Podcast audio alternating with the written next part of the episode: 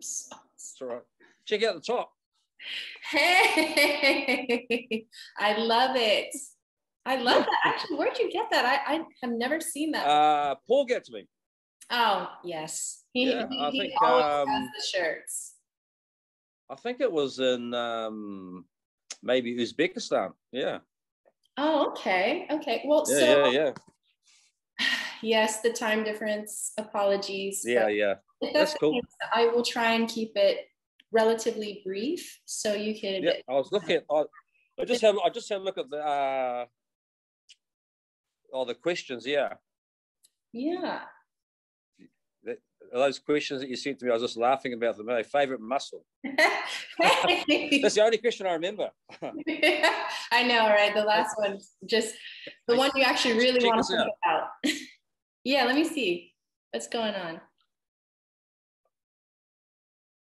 Can you see? Uh, Oh, can you see the fire? The, the fire here. yes. Oh, that's It's right. really cold here. I was about to say, yeah, you're entering winter over there. Oh, it's the middle of winter, eh? Oh yeah, goodness. Yeah. Yeah, I'm I'm Freezing over the here. cold, coach. I'm over the cold. I finished my last winter. I'm done. Where are you? Which which which which state are you in there? And I'm in Virginia. I'm in the East Coast on the US. oh, Yeah. I can get cold. I can get cold there, eh? Mm-hmm. Mm-hmm. Uh, Yeah. This past year, it uh, snowed a bunch. Actually, I was just, I was, you know, it would be the last winter I have here. It'd be snowing more frequently than I I would like. I saw. Yeah, I saw on some of your um, Instagram shots. Uh, they look pretty cold. oh yeah, definitely. Yeah, yeah. Well, so, So did you get a did you get a um a doctorate of physiotherapy, like Yeah, a, a master's? Yeah. I, no, I got my Yeah. doctor of physical therapy degree just this past May. And so, really, I figured what better time to pick your brain because I've always wanted to, even as an athlete. I'm sure if you could remember, probably first first time we met, to 2011, I had way too many questions. I remember. Eh? Yeah. too many questions. Yeah. You're not you're not the first person um, that actually um, like my neighbor, for instance, a young guy. He was only nine years old when we moved to this house, and um, he uh, he was interested in physiotherapy then, and all the rugby players, all the you know like All Blacks and that, they're all at our house for barbecues, and he asked all these questions, all these questions. Then one day I found out he yeah he became a, a qualified physiotherapist, married a Irish physiotherapist, and now he's got a successful business in New Zealand. Yeah, it's amazing. It's amazing. crazy, eh? Yeah. And so, well, thank you for agreeing to do this. And really that's that's partly why I wanted to interview outside of my personal gain, but Yeah. just to highlight your career and showcase that to other people who are potentially interested in this field because it's such an amazing field. And uh, Oh yeah. I I really owe a lot to you in, as far as your influence in me going for it. You and other people Yeah. like Ryan, Dr. Claris, but that is really the reason why I wanted to interview you today. So we can That's just cool. we can start. We can go through the questions, but with, Yep. We'll go with introductions first and foremost. Okay. So tell me more about yourself. Okay, physiotherapist. Yeah, living in New Zealand. Um, qualified. I mean, I went straight from school, and in those days it was a three-year course, and then we had a year where we had to uh, work practically, you know, to be registered. Mhm. So it's really a, it was a four-year course, but they used to call it a three-year course, and now they've officially called it a four-year course. And then you can do your postgraduate stuff afterwards. But I qualified straight from high school. I was qualified when I was 20. oh my gosh, coach. I know, crazy, yeah. And I um, started work in Wellington and New Zealand after qualifying in Dunedin. Dunedin's one of only two physiotherapy schools in New Zealand. They say two, one in Auckland and one in Dunedin. And um, I qualified in Dunedin, went to Wellington for two years, Mhm. and then ran my own hospital. Actually, um, I got promoted to a little town of five thousand people uh, when I was 20. When, yeah, when I was 22 years old. So I had uh, physios and physiotherapy assistants, and I actually had to do everything in this one one sort of small town of 5,000 people. We had you know orthopedics in the morning, mm-hmm. and then I had my um, sort of hour or so with the geriatrics, and then a bit of stuff with pediatrics, and then I, in the afternoon for two three hours I'd do the outpatients clinic. Yeah. Unbelievable. I had no idea you did this. Yeah, it was crazy. and I had my own house and everything. It was and it was a good pay scale. Mm-hmm. And that's where I met my beautiful wife. She was a ah. um, a, nurse in theatre. Yeah. Wow. Yeah, and then I at that stage I was also a track sprinter, 100 meter sprinting, right? And mm-hmm. I um, when I was in Waipukurau, this is a small town. I um, I had three months to train by myself outside of all the coaching from my father, coaching from all the other athletes and stuff, and and being involved with other athletes. I had to run on this small track which had like bumps and holes in it, and and I had mm. three months to train, and I thought I was never going to make it to the nationals. I qualified, and I won the national title while I was at that small town. Like, Wait, so you're so, running mate, it was such a big thing in the town and you're competing. yeah. And yeah, and so that was in, that was 1980, right? And so I was sort of like, you know, it made the national like it made the um, local paper. It was a headline. I made that I was New Zealand sprint champion because they never had a, a sprint champion. And that was okay. So that was when I was still sprinting in those days. Wow. Yeah. Unbelievable. And then I that year I also made the national team to go to the world champs and world athletics Cup and and stuff like that. That was a big year for me. Um, and then in 80 and 81, those two those two uh, competitions, and then I travelled overseas for two years um, uh, with my wife, and then came back to New Zealand in '83 and continued to be a runner.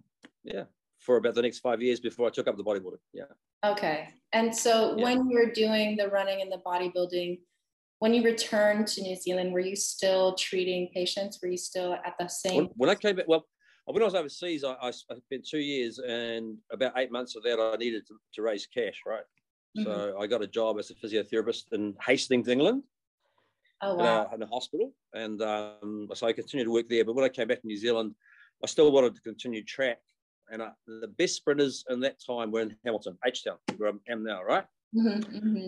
I'd never been to this town before, but I knew that that was where I wanted to continue my track career. So came to Hamilton with, and my wife and I set up in Hamilton in a little flat. And um, yeah, I, I started working here just for a couple of other physiotherapists for a couple of years. Okay. Continued the track, but my two years overseas didn't really help my track career. And I, I still did pretty well. I was still pretty quick. I could mm. still run 10 6 for the 100, and I was still ranked in the top five in the country. Amazing but I didn't really win the nationals or do anything big after that. And it was uh, 87 when I was 30 that I retired from the track and focused on the on my physiotherapy career, starting my own business and my family and stuff. Okay. Yeah. And then I had a year where I got out of condition. I I put weight on. You know, I I lost lost my mojo for athletics and stuff, and I just thought ah, I have to do something. And I has I then started my own physiotherapy business in 19- 85, two years before the end of my track career. And I mm-hmm. had a little gym I started up training in the gym after I'd retired in 87. Um, and I, I started mucking around in the gym and one of my patients was a very good bodybuilder. He looked at me and he thought, hey, you know what? You want to do something different. You're already 30. You still got something to give. Try try, try uh, bodybuilding. So I said, okay. So um, a year later, I was a national champion of a like novice, national not open, national novice champion in bodybuilding. Yeah. Unbelievable. Wow. Yeah. You just went for it. You decided, why not? Let's try it out. Well, what you're doing now, like you're doing your powerlifting, right? Yeah. Which I've done, of course. yeah, I really. And um, I, I watched you doing rack pulls and, and racks, you know, and squats and, and bench and everything. And yeah, yeah, I I did the powerlifting. Um, oh, obviously a lot later. I did the powerlifting when I was a master in mm-hmm. 2000 and uh, 11 to 2012, 2013 was when I took the um, master's powerlifting. But um, yeah, I, I, mean, I just, just, took to it. Yeah, I loved it. Unbelievable. Yeah. So, what led to your involvement with Guam Rugby in particular? Well, and when I started my business, I was also looking after the Waikato team, right, the rugby team. Mm-hmm. And I also had a, a, club, which was my um, main source of income, the Hamilton Old Boys Rugby Club. mm-hmm. and one Willie Taraka was playing for really? Hamilton Old Boys. Yeah, he was a lock playing for our club, and so he was a patient of mine for many years. And him and all his other Hamilton Old Boys, you know, cronies and all the police he was involved with, they were all patients of mine. Mm-hmm. So in 2010, I was still doing some physiotherapy. I wasn't, you know, focusing on big teams. I was doing a few clubs and a bit of uh, first 15 rugby for St Paul's Collegiate, which is a very prestigious school, right? It's mm-hmm. a, a private school. And I um, was looking after the team. And Willie had also been involved the year beforehand. And um, he came to watch one of the games. And he came to the game one day in 2010 and I said, Hey, um, would you like to go to Shanghai in a month? They went, for what for? said, well, to be physiotherapist, to be physiotherapist for a um, a sevens rugby team. And I thought, yeah, I didn't even know who it, who it, was for. I said, yeah, I'll do it. Who's it for? I thought it was going to be a, a New Zealand team. Yeah.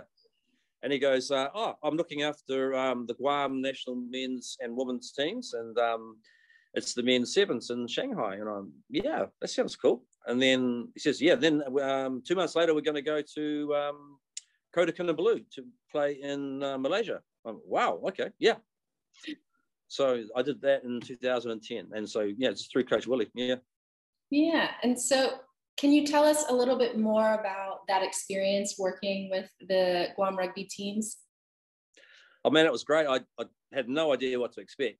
And um, in fact, the, the, trip started really well because on the on the actual plane, I was with um, Gordon Tietjens, the New Zealand superstar coach who coached for years. He um, he was like he's the most famous New Zealand sevens coach, and um, I had no idea what to expect. And and, and he was going up there, mm-hmm. and he mm-hmm. was on the same plane. We started talking, and he says, "Yeah, I know Coach Willie because he, he, had been involved with him before in rugby at different levels." And so I got quite excited about it. He he kind of explained to me what what was what was involved. I had no idea how big the tournament was and stuff, and yeah, it was it was. You know, I met the boys. Literally jumped into um, a transit vehicle at the Shanghai airport and 33 degrees temperature, coming from freezing cold temperature here, mm. and then uh, straight straight to the um, park where we were playing and met met the boys there. Got given my uniform and we, we were playing. It was crazy. I was like.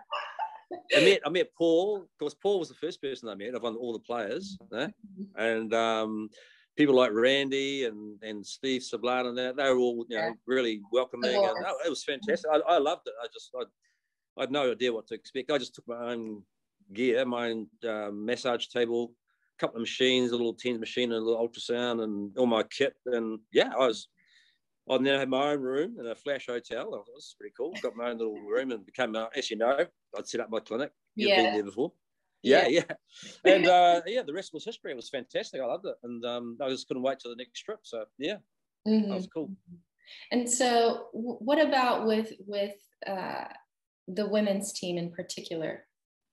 Yeah, that was the same. Uh, no, next year actually. Yes, that, that, so that year we had two trips. We went to um, Shanghai, Kota Kinabalu, and the next year we didn't have a men's trip that year. We had the ladies, as you know, in Noumea. New Caledonia. Yeah, mm-hmm, mm-hmm. and uh, fond memories of that because I'd I'd never looked after a ladies team before, and um, I, really? I, think the thing that um, I had to do that year was a reflection for the physiotherapy board here in New Zealand mm-hmm. on my trip and um, looking after the ladies team. And of course, the thing I always remember was, for instance, the ladies, you know, always like um, wanting to at the last minute go and have a pee. I still remember it really vividly, eh? And you know who it was? It was Kayla. I can still remember uh, about 30 seconds, 30 seconds before our first game in Noumea, coach, coach, I've got to go have a pee. What? um, oh, I couldn't believe that. So yeah, it was. Just, the girls were, I mean, the guys, you know, they just they just go behind a tent somewhere, you know. But um, yeah, yeah, yeah, it was funny. And yeah, treating the the ladies was different, of course, eh? And um, you know, the, the, privacy factor and all that kind of stuff. And we, of course, we had Willie's wife there mm-hmm. as a you know, chaperone. If you remember rightly, we had this room that we had in our hotel somewhere, and she could have like um, tried to make private, um, made the room quite private by putting um, paper all over the windows and stuff. I, eh? I can still remember it. Uh, yeah, yeah. It was, so, of course, that was a little bit different. Yeah, but I had never done a female team before, so it was different to treating the guys. But I will say one thing: I think the girls were probably harder and, and tougher than the guys in some respects. Eh? I thought it was cool. Yeah. That's interesting. Guys can be real prima donnas, you know, in rugby and mm-hmm. hand out all the time and, and, you know, and just totally demanding. Whereas the girls would sort of, um, yeah, they, they were tougher, harder, and sometimes in some respects, you know, in terms of more gratitude. Yeah. So it was great. Well, that's it's nice to hear that, and I, I'm I didn't know that was your first experience. I had no idea. I would have never guessed. Never that. treated a ladies team before. It was, it was, yeah, but that was cool.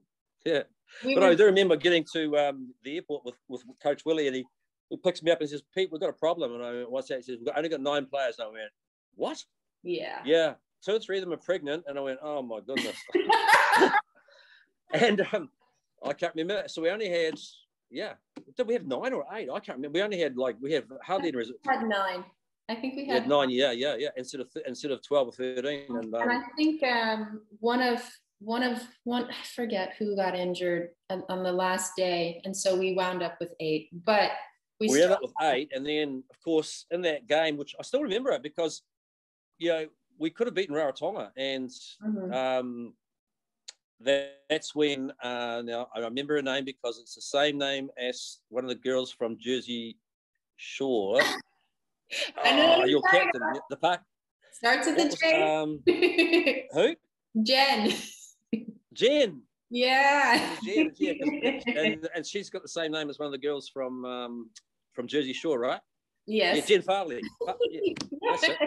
And of course, she she actually had that severe spinal injury, that, neck injury.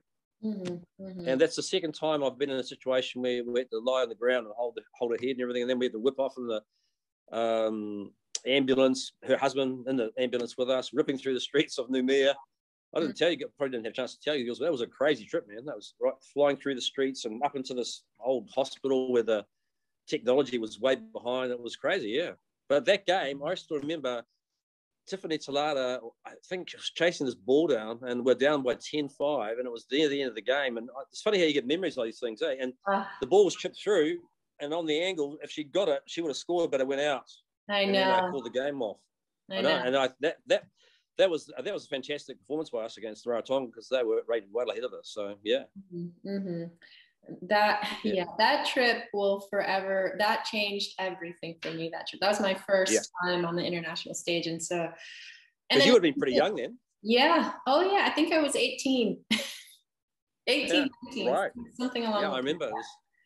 Uh, definitely intense, but humbling, and yes, like I just want to reiterate, we were so thankful to have you. Um, and Thanks.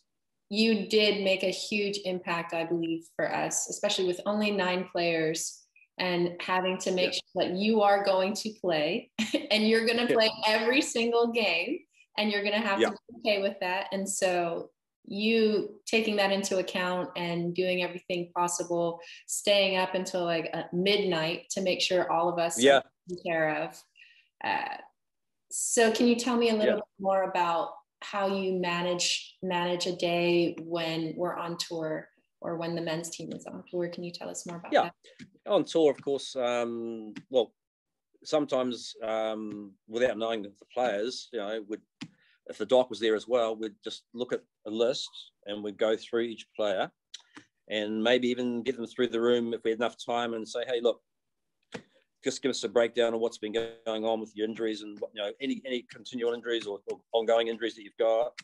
Um, anything we need to really address at the moment, and have a list of the to-do list. You know, a red flag list for people with current injuries, and then a sort of a list of those that aren't injured, and you, and you start like that and have a, a sort of a, importance list, and you look at the background, discuss how we're going to treat them with the doc and I, and cover over things like um, cramping, which obviously every time you played it was pretty hot in Asia. Oh, cramping yeah. issues and how we deal with that, and dietary uh, issues, and I'd take control of the diet as well because of my you know involvement with the the bodybuilding and stuff. And but generally, I would I would have a list of players that were the top of importance, and then down to the least important. Then talk about timings and put my list on the wall. As you know, I'd, I'd try a list of um, appointments available, and um, so I would treat at least once a, a, a, once a day, but sometimes I do twice a day. It was really if we're on a tour and there were some serious injuries, I'd have a morning treatment and an evening treatment, which go, as you say, could go on from like uh, eight o'clock after dinner maybe to midnight every every day. Yeah, and and set up those treatment times and start the only clinic. And yeah, I mean that, that was important to make sure that the players and and you have to make them accountable, keep their appointments. And you know what Coach Willie was like. If you didn't keep your appointment or you're late, if he said at a meeting was at seven o'clock and you turned up at six uh, six fifty five, you were late. Yeah. Yeah. Right. Mm-hmm. Yeah. If you're not he was a real early. You're late. that that that um that discipline thing um that's a New Zealand thing, eh? It's it's and, and Coach Tony Tony Penn with the with the um, current men's team, mm-hmm. he is even more so. Really, oh, it's a big that. thing in New Zealand, and um, the discipline factor, which flows onto the field. You know, you got to be, and, and the bully would always always call it ABCs. Remember that? See oh, nothing, yeah. believe nothing, confirm everything. Right? I still use that in my everyday I, life, Coach. I, read, I use it all the time. In fact, I go ABC. I say confirm it three times. You know, and and the number of times that that's been helpful. Just everything in life, you know, but confirm everything. And like Willie would always do that. He'd ring up, make sure the bus is there at eight o'clock. We're going to be there by nine, and then he'd bring the same courier, the same um, liaison officer again. Hey, are we still there at seven? Yeah, yeah. And he'd do it three times every time because invariably mm. something's going to go wrong. Oh, so oh, yeah, always. Yeah. So, yeah, so the players they they knew that they had to be and they had to keep their appointments, and of course on game day that was really important as well because I would make sure the food was all right for game day at the right time. And if I had my um, stuff with the um, cramping, you know, like, you know, that stuff I bring along from Balance, which is a product that we use in New Zealand, mm-hmm. but taking it night time and taking on the day of the game to make sure that we didn't get cramps. And um, with the guys, particularly guys like Randy who would cramp up terribly. Yeah. and Paul, Paul's the same. we always have the usual suspects. It, so we tried everything. You know, yeah, by the way, I went to a conference on um, sports medicine recently, and the big thing now is pickle juice. Have you heard of that? No. Like, no. Yeah, I and, mean, it's, and it works. Personally, yes, but I haven't I haven't heard of it being actual an actual topic. Well, in, in, New Zealand now they're recommending it. The doctors they, they were going on behind the physiology behind it and stuff. But basically, you had a jar of like pickles and pickled onions or um, pickled gherkins. just pour that and have a, glass of that prior. I'm not mad at it. I love event, an event where there was it was hot. Yeah. Yeah. Crazy. Um, yeah. But yeah, so we do organise all that kind of stuff, and then of course before the game, I used to uh, the 15 players and seven or eight reserves for the rugby for the 15 side. I still allow two hours for strapping. You know. and of course, you do all the most important strappings first for the most important players in the team, and then down the order you would have at the very end reserves who needed their line out lifters and stuff like that. You know? Yeah. So you'd have to have a list, of, but you'd have to have that list and, and do that and plan it properly as well. If you didn't do that, you come you come and you know get to the game and people come up and say, "Coach, coach, can you do my ankle? Can you do my shoulder? How come you didn't put your name down on the list?" Oh, I, you know, and they don't realise it. They learn then because you tell them off. Say, "Hey, you need to have your name down, and you need to have um, if you've got a shoulder and an ankle, you need to allow ten minutes, not five minutes." So yeah, players learn their their responsibility is to get there on time and to tell me exactly what to strap. And um, so that strapping is really important. So getting that organised and making sure it's all done. So you don't really get to the game. People are sweaty. People haven't had their legs shaven. With the ladies, it's different, of course, but with the guys, you know, if they haven't. So I always take my clippers. That's another big tool to take yeah. along is, is, is your, your, your hair clippers, which mm-hmm. can shave people because you know, if, as you know, when you're strapping someone, it's going to take forever. no, shaving legs, shaving anything on guys would just hairy, you. so that one, the tape's going to stick, and two, it's not going to hurt them, right? Yeah, yeah, yeah. So that, so all that kind of stuff, you know, you, that you learn from your own experience. Because I know, and I've talked to other teams, physios, and other team uh, members, and they're looking at the physiotherapists they had over the years. Some of the best physiotherapists aren't the highest qualified, but they're the ones that have got the ABCs, they've the got the strapping skills, they've, yeah they've got that ability to um, communicate. They they they're, they're, team players, you know. And some of the better physiotherapists with the you know higher qualifications don't make great team physiotherapists. Mm-hmm. Yeah. Mm-hmm. No, I, I, so, yeah. Just thinking full circle now. You are up all all night basically, getting everybody yep. prepared for the next day, and then on game yep. day you have to be up extra early to get those same players prepared for the actual match. That's right yeah. and considering their diet, considering anything that might happen during the actual match, That's during right. the actual tournament. Yep. Um, and making yep. sure you're still available, but also holding the athletes accountable. And that communication piece is so important. That's right. Um, yeah, and of course, um, Coach Willie and and um, every team does it. You always have what you call, you know, we call them in New Zealand the dirty dirties. Those are the people that aren't even playing. They're not even in the squad of the uh, 23 or 20. It's 22. It used to be 22, but it's now 23. Or, or the ladies, you know, a couple of players that may not even be in the um, reserves, mm-hmm. and they're the ones that uh, will carry your bag and your your um, massage table. You know, at a certain time, they have to be there because time is everything. And they're the ones that go around and um, knock on the door and say, "Hey, take your drink, you know, your yeah. cramping drink, and and um, and make sure that everything's done on time." So it's it's vital to get those two. It's always two people to help you out with your kit and with everything else that you need to do on game day. So you got to have them, and that's important in the team. So they don't realize it, but it's an important job. That's that's you know, yeah, you're so right. I I, I man, it's been so long since I competed, but that piece is so important and that that just only adds to how much you need to lean on your teammates and and lean on yep. everybody and make sure we're all working in a cohesive way so everything goes according to plan yep. because yeah that's right. I mean, you, you got your doc, you, you, got your you got your doctor, and you got your um, your manager like Steve Grantham. You got Dr. Tom, people like that. You got your manager, and those two guys, they help out as well. Um, yeah, and everyone has to do their job. It's and it's it's a vital cog eh, in the team, and people don't realize it. So, yeah. yeah. But the physio, yeah, you we're kind of like the um, the hairdressers, you know, who listen to everyone's story. You, know, you, you hear everything, eh? And sometimes you'll hear things that the coaches and the and the managers don't hear, and you might sort of quietly, discreetly say, "Hey, did you know that Joe Bloggs has got this issue going on, and and, and oh, oh, I didn't know that. Okay, yeah, yeah. So mm. like you you, you kind of hear everyone's stories, eh? Oh yeah, and I, I distinctly remember uh, a time where you know having an injury. I think it was against either. I think it was either Uzbekistan or Kazakhstan, and got a stinger, and I started to have like peripheral, like my peripheralization of my symptoms and coach yep. like, get back in there. And you're you're right there hearing this, and he's just like, no, she's not playing anymore. so right. also just being an advocate when you need to be for for the well athlete. the coach is uh, he's ultimately the one that makes the call before the game yeah. mm-hmm. of course mm-hmm. but yes you know during the game if you have a doctor on one side and a physio on the other side and something like that then the doctor makes the final call. Yeah, that's always the way it's been. And um, the physiotherapist might be the only one that's first there, and you may not have only, you may have one physio, no doctor. So then you have to take over the realm of the doctor. And I've been like that in a few times where the doc's given me, you know, medications like Voltaren, anti-inflammatories, you know, um, and painkillers and all sorts of stuff. And you have to be an administrator of pills, which is, you know, it's pretty big responsibility. And you have to make the final call. But generally, if you're on the field and there's a decision to be made where someone comes off, it's the doc who makes the ultimate call. Yeah yeah. you can make you know you can give you can give your opinion but yeah well of course with us when we were in um, Noumea the first time there was no doctor was exactly. just just us so. yeah just us yeah.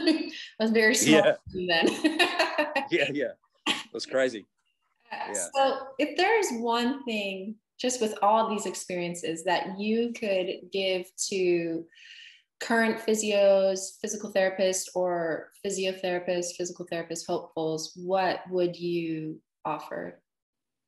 One tip, mm-hmm. I'd, say do it. I still, I still think it's the greatest profession, eh? Oh yeah. And I was so rapt when you when you took it up because uh, I, I, think there's there's so much opportunity. Okay, with COVID, it's different now, mm-hmm. but the, the opportunity, especially if you're interested in sports medicine and, and being involved in team physiotherapy, if you're really keen, I'd say yeah, just just go for it and and and try and strive for you got to remember you just don't go straight into the All Black team or something like that, um, or like a Waikato team or the Chiefs team unless you've done your you've done your time. Eh? You got you got to do your time.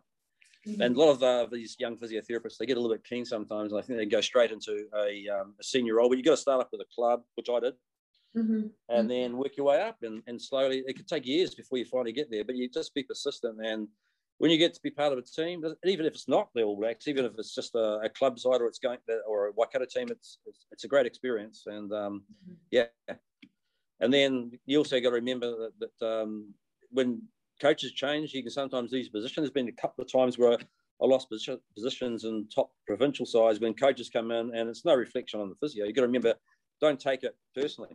Yeah, you, know, you, you can lose your job um, only because it's not because you're a bad physiotherapist, just because the coach comes in just like Coach Willie did with me and bring someone in. Yeah, and I've seen physiotherapists lose their rag over it and say the wrong kind of things and burn their bridges and never ever get a good, a good position again.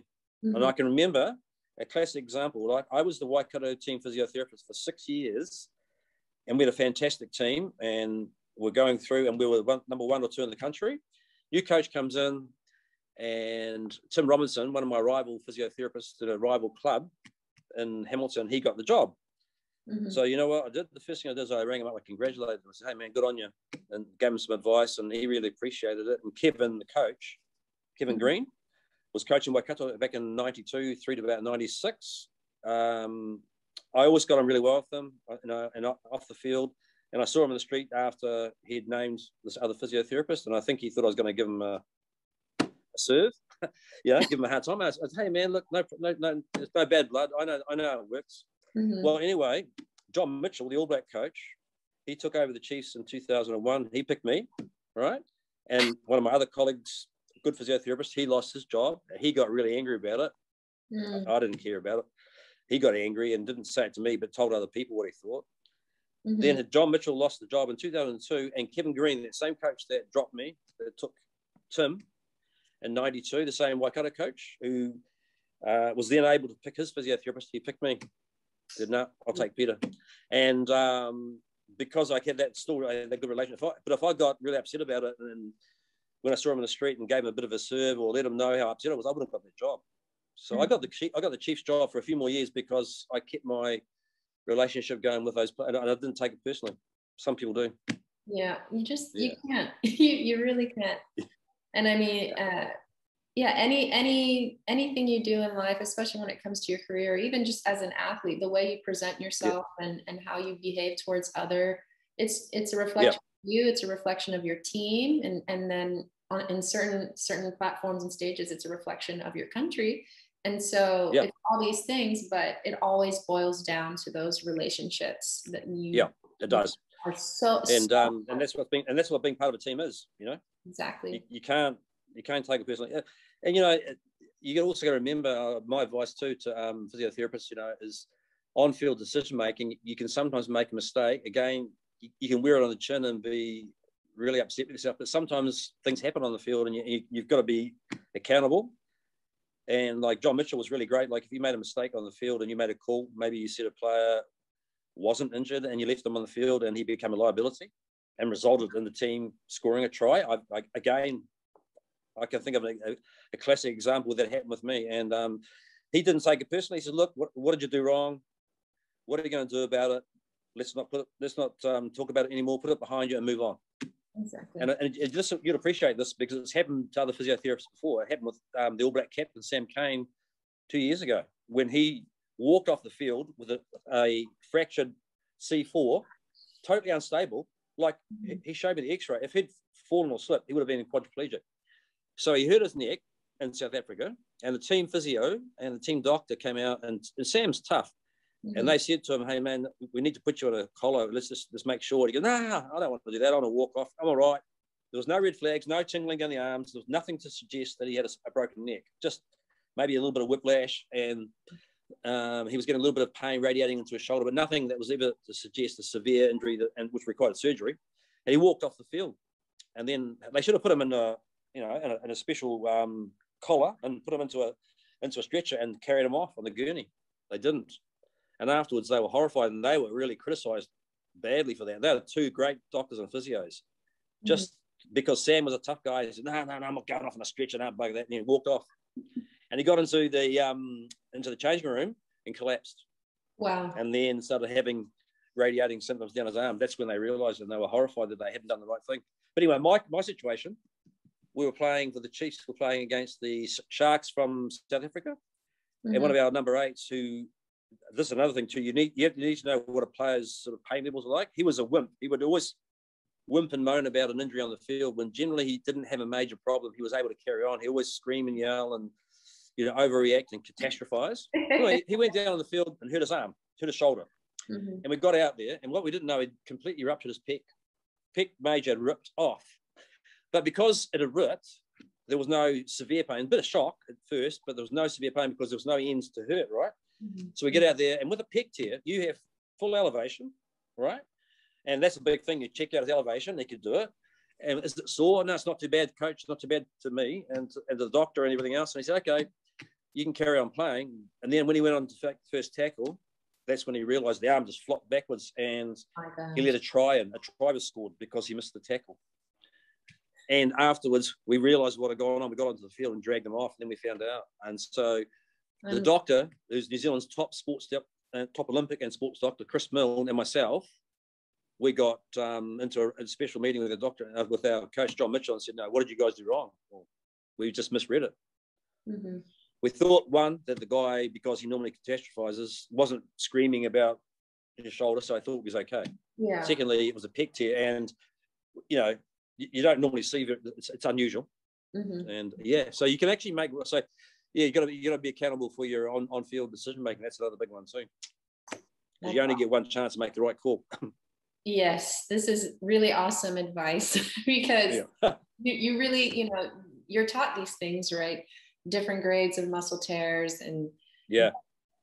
But in that instance, I don't think oh. I would have thought that it was a full tear of the picture. No, no, no. It's the only one I've ever seen. Only one I've ever seen. Yeah and funnily enough, you know Sam Cane, the All Black um, captain who plays for our team, the Chiefs. Mm-hmm. He's one person I've had a lot of time with. He did his this year. He ruptured his pec, and he's out. He's had surgery, and he's off for the whole year. Oh my goodness! The same guy broke his neck two years ago. it, it just goes back to that assume nothing, believe nothing, confirm everything. really live by can you, can you imagine, you, you imagine in a, in a, game like say it's a World Cup final and mm-hmm. your star player say Dan Carter from the All Blacks, right? Mate, and, and five minutes into the game, you're playing the South Africa in a World Cup final, and Dan Carter sustains what looks to be like a hematoma of the of the quad, but you don't know how bad it is. And um, and you think normally you'd take that player off, but he's the vital cog in the team, and it's a World Cup final and the coach is saying, "What are you going to do?" You know, you think, "Shit, he you know, he's going to be a liability." You would take him off, and you take him off, and he can't come back on again. That's the rules, um, unless he's a front row forward. And you take him off, and five minutes later, he's running up and down the field saying, "Hey, coach, I don't, I don't know what the um, doc and the physio took me off. I can, I can play, but it's too late." You make that call. That's Ooh. the extreme. That's the sort of the, the worst case scenario. Mm-hmm. Yeah. Mm-hmm. Everything's on the line. oh, it is. yeah. So anyway, so, but you see, Sam Cane, he's uh, he's from Hamilton. He's a local boy. So yeah. Mm-hmm. Have you been watching the All Blacks, following them at all? Yeah, yeah, yeah, I have. Yeah. And I mean, really, well, since PT school, that's been far more difficult, and then also time time differences. But for when I can, I do. Um, yeah. But so, coach, this is another question because I, you know, for mm. for me, I haven't started practicing just yet, I, and of course, you know, I'm an athlete, and I just want to know how do you balance being a physio and being an athlete simultaneously? How yeah. When I was a physio athlete slash um, sprinter slash bodybuilder, yeah, that was the hardest part. But for me, with with my own business, what I what I do is I start early and I finish late. So I start at uh, six forty five a.m. in the morning, and um, I usually get home around about the same time. And what I do is I allow three hours during the break. Yeah, three hours at lunchtime, so I can get to the gym, I can do my training. When I was a track athlete, I could do some training during the day. Mm-hmm. Um, for the last two years when I had my clinic, the first two years of my, of my clinic, and 85 to 87 when I was still a track athlete, I could go and train lunchtime as well by having that big break. Mm-hmm. Yeah. And so um, three hours break, I could have my shower, my feed, and, and get back to work in time and um, still do a sort of eight and a half to nine hour day. Mm-hmm. So for me, being the boss, but that's a different scenario to being someone employed, right? Yeah, it'll be different. Yeah, yeah, will be very difficult. Yeah, but that's how I did it. And um, and then of course at night time, I could plan my meals and what I was going to take to work with me and my protein bars and my supplements and all that kind of stuff. I could work it out at night time, and it was easy. Mm-hmm. But yeah, finding it, time. It, it wasn't easy. It was it was it was manageable. Yeah. Yeah, finding finding time to carve out during the day, and then be doing your due diligence the night before yeah. and making sure everything is set up for success the next day, so to speak. Yeah. Yeah. Mm-hmm. Okay. But easier said than done. oh goodness. Yeah. Uh, yeah. Well, so what are some of the best resources that you feel has helped you along the way, whether it be athlete, physio, anything your your big go tos when when you need you know um, with the physio, with the um, with, with, with the um, athletics, of course, um, when I was uh, in terms of resources, my father was my coach. And you know, in New Zealand, we have a thing called the Halberg Awards. They're like the it's a very prestigious award for sportsman, sportswoman of the year, team of the year, coach of the year. You have massive crowd. It's it's it's huge, and it's live on television, right? Mm-hmm. Well, my dad he won that award at age 87 for the lifetime achievement in sport. Wow. I don't know whether you know that he co- my dad coached 135 New Zealand sprint champions. 135. Yeah. I know you might have seen it on Instagram, but there was it might have been there was, if you go into my Instagram and go back two or three years ago, you'll see me with a penguin suit on, you know, with a bow tie and everything. Mm-hmm. And um, uh-huh, uh-huh. and and there and yeah, my dad went up there when we were at this big auditorium. There was four thousand people, and they did the life story of my dad, and it showed me as a sprinter and all this kind of stuff with dad and me and dad going to the because he was also a manager at the World Cup, and I went over to Rome and stuff. And yeah, so having that, when that was my resource, my dad was he. Uh, I started sprinting when I was five years old, a little kid, you know, and then I won my first provincial title or state title when I was eight. But having my dad as my coach, it was amazing. And when I won my national title, mm-hmm. I had a real emotional experience about it. I, I, could, I just look back and something I just, I just, um, you know, a light bulb went off and I realized just how much I owe my dad. So on the medal, I engraved his name on it. I put Barry Hunt on it and my name because they didn't, they didn't normally engrave your names on it. Yeah. And I sent him this letter and I've, I've got it still because he, he gave it to me to keep because he's 90 now and he's on his last few years. And on the letter, I just told him how much I appreciated what he'd done for me. It was really cool. That's so that was my dad. With the bodybuilding, um, I had a coach for the first year, and the rest of the time, I just self explored the internet and self was in, a, in, in, the infancy in those days, but self explored different programs from Arnold. Arnold was a big influence on me. Arnold Schwarzenegger. I read his book back to front. Arnold book. It's like a Bible of bodybuilding for me. followed his principles. I followed Arnold's principles, like a lot of bodybuilders do. Mm. And um, yeah, um, and then I just uh, I got I got advice from a lot of people. Um, but yeah, I worked I worked it out for myself. So I, I coached myself really in bodybuilding, and then I coached other people, of course. But as yeah. far as physio goes, of course, my biggest influence in physiotherapy and the way I treat people is Brian Mulligan. Mm-hmm, Have mm-hmm. you heard of Brian Mulligan? Oh yes. He's he's New Zealand's most well-known, respected manual therapist. Yeah, mm-hmm. and he's written books. If you get any book you want to get, Brian Mulligan's little book. It's only small, little small paperback book on how to mobilize and treat people, musculoskeletal mobilizations.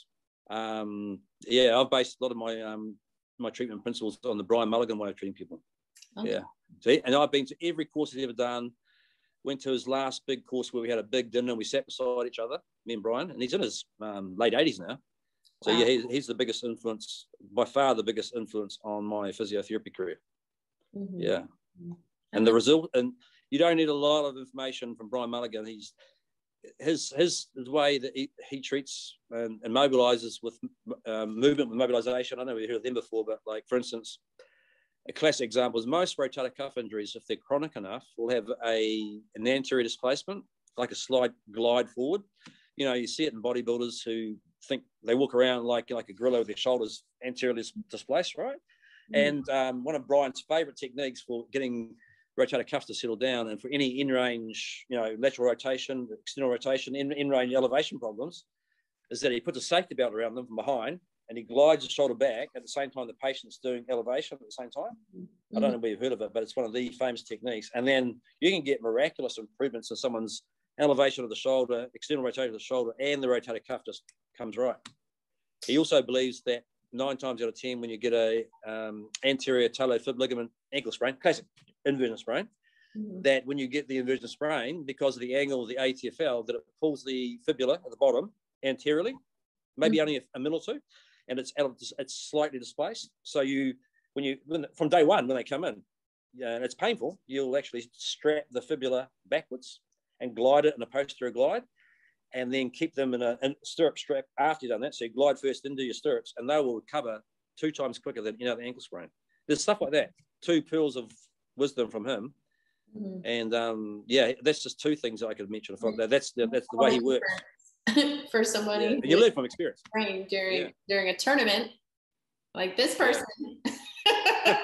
but I, I advise you to get mm-hmm. Brian Mulligan's book. Okay. You know, Brian, you know, you search it online and get it. It's only a little small book about uh, you know, probably uh, 120 pages, 130 pages, and it's got everything from treating neck, lower back with, with snags and nag techniques, and all the seatbelt mobilization techniques, and all the principles behind it. It's, it's, an amazing book, and it's it's my Bible. Yeah, and there's, there's a lot of other books I've got, but that's the one book I go to. Yeah. Mm. And so you briefly mentioned Instagram. Is that is that where people who are interested in connecting with you or learning more about you, is that where they can? Yeah, yeah. If they want to, they can connect me through. I'm not. I haven't got a big Instagram account, but uh, yeah, people get in, in, touch with me like you did through Instagram. Yeah. Uh, they in my email that you've got, mm-hmm. Peter Dennis Hunt email. Yeah. I'm not a big social. I haven't got a Facebook. And oh, you know what? I I tried to I tried to restart it, and I realized that was a big mistake. I no longer have it. I'm back. I'm back on the no Facebook. yeah, uh, I think you know the thing about social media, as you know, that FOMO thing is is a is a and you see it all around the world with um, of, of particularly young kids. They're looking at all their friends so-called having the greatest time in their lives, but in reality, they've all got backstories. They're all depressed and anxious and and things aren't that well, they aren't that rosy, yeah, you know, and they they see all the stuff going on on Instagram, but it's it's so fake, it's it's not realistic, yeah, and oh, you know, I don't know, I, have seen um, a few of my friends have to just cut their Facebook, or they get addicted to it, and Instagram as well sometimes, and they get a uh, one negative comment out of about a hundred, and and it freaks them out all night, you know, it's like, yeah. It's not. It's not. It's not good for the mental health, eh? No. Yeah. So we're wrapping things yep. up. My last question What's your favorite muscle? Oh, wait. Shoulders, delts. Guns, shoulders. Yeah. Straight away, I, my favorite, they've always been striated delts. Ah, yeah. Tie in between the delts and the biceps and the triceps, you know, and the big shoulders, the big melons on the side. My favorite, yeah. Oh, and wait. Speaking of which, are you are you are you getting ready for any competitions? Speaking of being, no, I, I don't know whether you saw it on my Instagram, but I, I went to Romania when I was um when I turned sixty. I'm sixty five next year. I know. Yeah, yeah. But I went to Romania uh, when I turned 60, and that was my last competition, and uh, that was 2017. But no, not not really. But I'm training hard. I, I I'm still strong in gym, and I haven't done powerlifting for a while because I I actually um got the whites of my eyes, you know, as they blew out when I was doing some deadlifting. I don't know you, you can go back and look at my Instagram shots going way back, but yeah, what happened was um, I really over overexerted myself and I kind of semi collapsed, and then my eyes, the whites of my eyes, they just blew out. They went completely red, and went to a cardiologist and got a, a blood pressure pump on my arm for 24 hours and just to see if my blood pressure got too high. And it was getting too high when I was actually moving around, not when I was resting. Mm-hmm. So they had put me on blood pressure tablets. It's a it's a family history thing. My father my father had it, mm-hmm. and the I was advised not to do any one off powerlifting type lift uh-huh. anymore. Like you know, I, so that that year I did a 270 kilo uh, deadlift, which 600 pound deadlift, yeah, and a 261 kilo squat, which is about I think 550 squat. And a 162.5 bench, which is about 350 pounds. Yeah, that was my best. And that was it. I haven't done it again since. I just do reps, but I, I, I train not as a powerlifter. I train as a, like you're doing. I'm doing. I'm doing um, just bodybuilding reps now. Mm. High reps. so you are you, you going to do a powerlifting competition? I I have talked to my coach about potentially doing a mock meet in the coming months. Uh, only because I, I I really don't know much about the sport itself. I haven't been introduced to it before. I mean, you yeah. know, with, our programming with Paul and Ryan, if we do have any type of weightlifting, it's it's Olympic style um, in nature, not necessarily. Yeah, snatch and clean and jerk. Yeah, yeah. exactly. Uh, and so just, I mean, only being introduced to the sport in December, January, and building up those those movements being comfortable in those positions. And so now that i think that we've kind of gotten to the swing of things got into a, a, a motion or a rhythm i should say that we are looking to potentially take that next step. So doing a mock into, power, into a powerlifting so, a powerlifting yeah, yeah powerlifting. Yeah. Look, I, have got a few late a few ladies that i've helped out um, over the years and one lady, man, she she was like um, just this tiny little thing, but she came out and she just blew all the records away. Eh? She just like you, she had good technique, and it was amazing to watch. Eh? And then she had, then she went on from there and she did a a, a, um, a bodybuilding competition as well. Yeah. That's so. yeah, I mean, yeah, she. I think she did something like you know one thirty five deadlift. What's that? Two. 280 or 290 or something. Yeah, yeah. that's that's pretty damn good. what, what, so what are you doing? What's what's your personal best like for one rep maximum? Uh, for so I'm gonna do I'm gonna do pounds because I'm just terrible with kgs. But um, so right now my squat's 210, my bench is 150, and my deadlift is 300. Right. Mm-hmm. That's a good deadlift. That's about 135, 140. Yeah. That's, yeah, I mean, but good. man, coach, I wish you could see when when us and the girls would train in the gym. I mean, the programming that Ryan and Paul had us on. I mean, Kayla's hitting 300 deadlift. Uh, Liv is hitting 300 deadlift. Like we were yeah. So unbelievably strong. It, I, I mean, I, and that's what I, I think I, I owe like having such a great foundation is training under those two individuals and then Billy, yeah. of course, uh, for for years on end and and seeing how that can you know that consistency really really shows in in in those numbers. Yeah. Really i've seen i've seen um on the instagram stuff some of the programs and they look really good. I mean you should pursue it because it's a, it's a great you know thing about powerlifting is um, it's a real camaraderie sport. Because mm-hmm. you know you can go into your first competition there might be 10 ladies right? Mm-hmm. and um, you might come last but you might do personal best in every lift. And man you don't care you just no. you, you exceeded everything, yeah, and you get your three personal best, and you're, you're it's you against the tin, right? That's it. And all the other people are really right behind you. It's fantastic, and yeah. there's no cattiness. Generally, there's a real good camaraderie. Yeah, I love it. Yeah. And bodybuilding, you know, I used to get cattiness out the back, and everyone's narcissistic, looking at each other in the mirror. And stuff like you know what I mean? It's like it's, it, it's pretty much um, yeah. It's, it's it's it's not a nice sport, but but powerlifting is. It's a great sport yeah, yeah I, am I'm excited. I, I love the community that my coach has created online. Um, yeah, he's a physio in Canada, so um, all of our interactions have been through the phone or the computer. Yeah. But I know. I mean, you should go for it. So I'll, I'll be uh, really uh, interested to see what you can do because I think your technique looks pretty good, eh? Like the way um, your, bench, your bench press, your bench press, man, the way that you get your um, thoracic arch and then slowly drop your butt down and get that basically make it a decline, right? Mm-hmm. I never, I could never really get a really good arch in my back. My that's why my bench press should have been stronger. Mm-hmm. And because um, as you know, in bench press, um, you've got to have your feet flat, your bum down, your shoulders down. And but if you can get that big arch in your back like you do, and then bring your bum down and then come down, it's it's it's yeah, that's a real gift, eh? I'm, I'm going to be honest. I didn't realize. I, I mean, relatively speaking, because there's always going to be someone like way mega stronger. But I, I didn't realize that I how how uh, solid my bench is um, and until after yeah. being told by a number of people and i i and i asked you know people who have com- competed and i asked you know their their numbers and stuff and when i'm being told certain things about bench it's i'm actually surprised. I, I i had no idea no idea. Yeah. No i could see straight away. Your technique's excellent you know and your deadlift and your squat i mean it, using the power of your legs and just keeping that that, that the position of your back the way you've been doing. I think it's fantastic. So you just want to keep going. Good. Yeah. Be, uh, so when when would you do it? When would you do your first like um, competition? You reckon? Um, probably if you do one. anywhere between four to six months from now. Oh, of real competition. Woo! Mm. Let's see how the yeah. mock meet goes. yeah. Uh, yeah, and, and I mean, right now I'm studying for the licensure exam that I'm, I'm going to take it in August. And then immediately after, I'm moving back home to Guam. And so, you know, I think once once I get that mock meet under underneath my belt, then I could I could consider potentially competing and and yeah, so it, yeah. it's opened my eyes up so much. I didn't realize there is a powerlifting community back on Guam and they have yeah. competitions at Custom Fitness.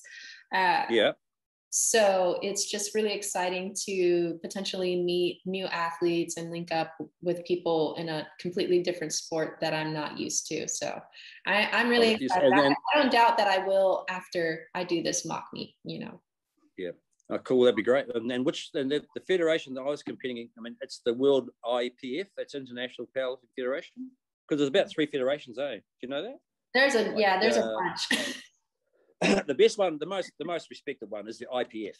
Okay. That's International Powerlifting Federation. And then there's uh, I think one called Global Federation or something, GPC, Global Powerlifting Corporation or, or uh-huh. something. Yeah, there's two or three of them. But the one that the most the most accepted and prestigious one I think is the IPF. Eh? Okay. And the Americans love that too. So. Oh yeah. hey, um, did you watch the NCAA athletics? No, I didn't. I know. Did you hear about that? I'm studying. There's a lady there. Crazy. Uh, there was a lot of there's a lot of freshmen that did really well. Um, there was a girl. She's only 18, I think, in the 800 and the 400. Her last name's Mu. Mu. Mm-hmm. Mu. Yeah, she ran like 49 6 in the 400, the fastest in the world. And she ran like, I think it was 150, 155 in the 800. And she's going to be the Olympic champion. I mean, if she doesn't win it this oh. year, she'll, she, she will probably break all the world records. She's only a, just a, a new freshman. And I can't remember which, which um, team she ran for, but I was watching on, on, on, um, on TV on ESPN. It was amazing. Unbelievable. Yeah. Yeah. That, when the NCAA track, I mean, I think probably 50% of the athletes that won their um, individual titles will probably go on to make the Olympic team.